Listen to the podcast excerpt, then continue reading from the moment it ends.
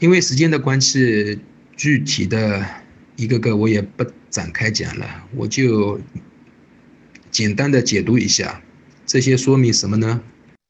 首先，我们可以通过我们的专业找到低估板块的低估房源，然后通过我们的御用中介压低交易价格，再通过有实力的信贷资源评到合理的或较高的评估价，这样就可以用最少的钱买到更多的贷款。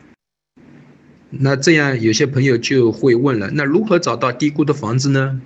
那我的回答是，最好的办法就是多看房，看房两百套甚至不够，那就看房五百套，看房一千套。我们说房产投资并不是高科技的东西，其实最需要的就是勤劳。政府只会放一点看看效果，不行再加一点，一下子全部放出来，担心过了。大家听我讲了这一些，有可能会有一些疑问，啊，说我会不会夸大其词，呃，大放厥词，吹牛？勤劳是必不可少的核心技能。如果，当然，如果你说你没有这么多时间看房两百套，那也没关系，那我就建议你找到一家值得信任的专业公司或者专业的人。花钱买他们的时间经及经验。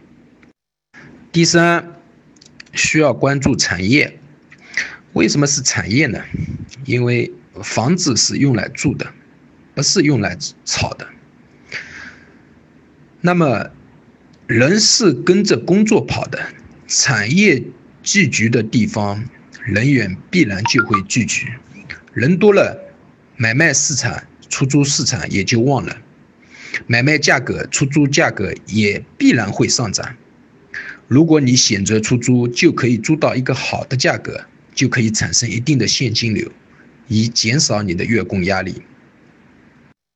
这个产业可以是现在已经成熟了，也可以是有导入趋势的。那如何来找到这种有导入趋势的板块呢？我告诉大家一个小方法，那就是看写字楼的出租率，出租率高或出租率在逐步提升的板块，就说明这个区块的产业在聚聚。那么有没有简单的方法呢？事实上，可以通过，我不知道兔博士有没有这样的数据产品，我。目前在做的也是通过一个一一个写字楼一个写字楼的问出来的，所以我们说房产投资路上勤劳是必备的核心技能。房产投资重要的一些因素，我今天就讲这三个，当然。我相信大家通过网上或者其他的一些大咖说的也还有很多，但是我认为这三个是我最看重的三点，分享给大家。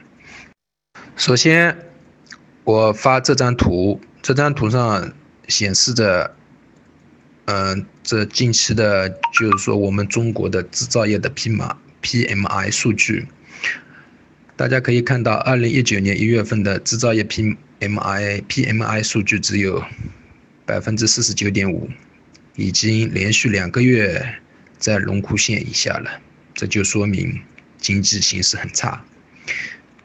这一张图是应届大学毕业生的人数，二零一九年应届大学毕业生将达到八百三十四万，二零一八年是八百二十万。经济这么差，就业压力也很大。年前还有一些永续债、CBS、铁公鸡开闸、全面开花等消息，我相信大家也都看到了。那这一些消息，这些说明什么呢？说明经济形势差，就业压力大。那么，所以政府才会发放永续债，才会进行 CBS 操作，才会铁公鸡开闸。很简单的一个就是又要开始放水了，放水，通货膨胀的现象，事实上大家也已经可以从身边感受到了。春节的时候，你去逛一下菜市场、超市，随便一逛，几百上千就没了。事实上也不需要春节，你现在平常你这样去逛一下，都是这样的情况。第一，我告诉大家，二零一九年。去库存、去产能、去杠杆、税务风暴、环保风暴，这些已经过去了。不要再用过去的想法来限制你的一些决策。第二，经济差，就业形势压力大，那么为了稳定，今年稳增长的政策只会越来越多，降息、降准后面都还会有。不过，政府将会以挤牙膏式的。宽松，一步一步来，而不会一下子放完。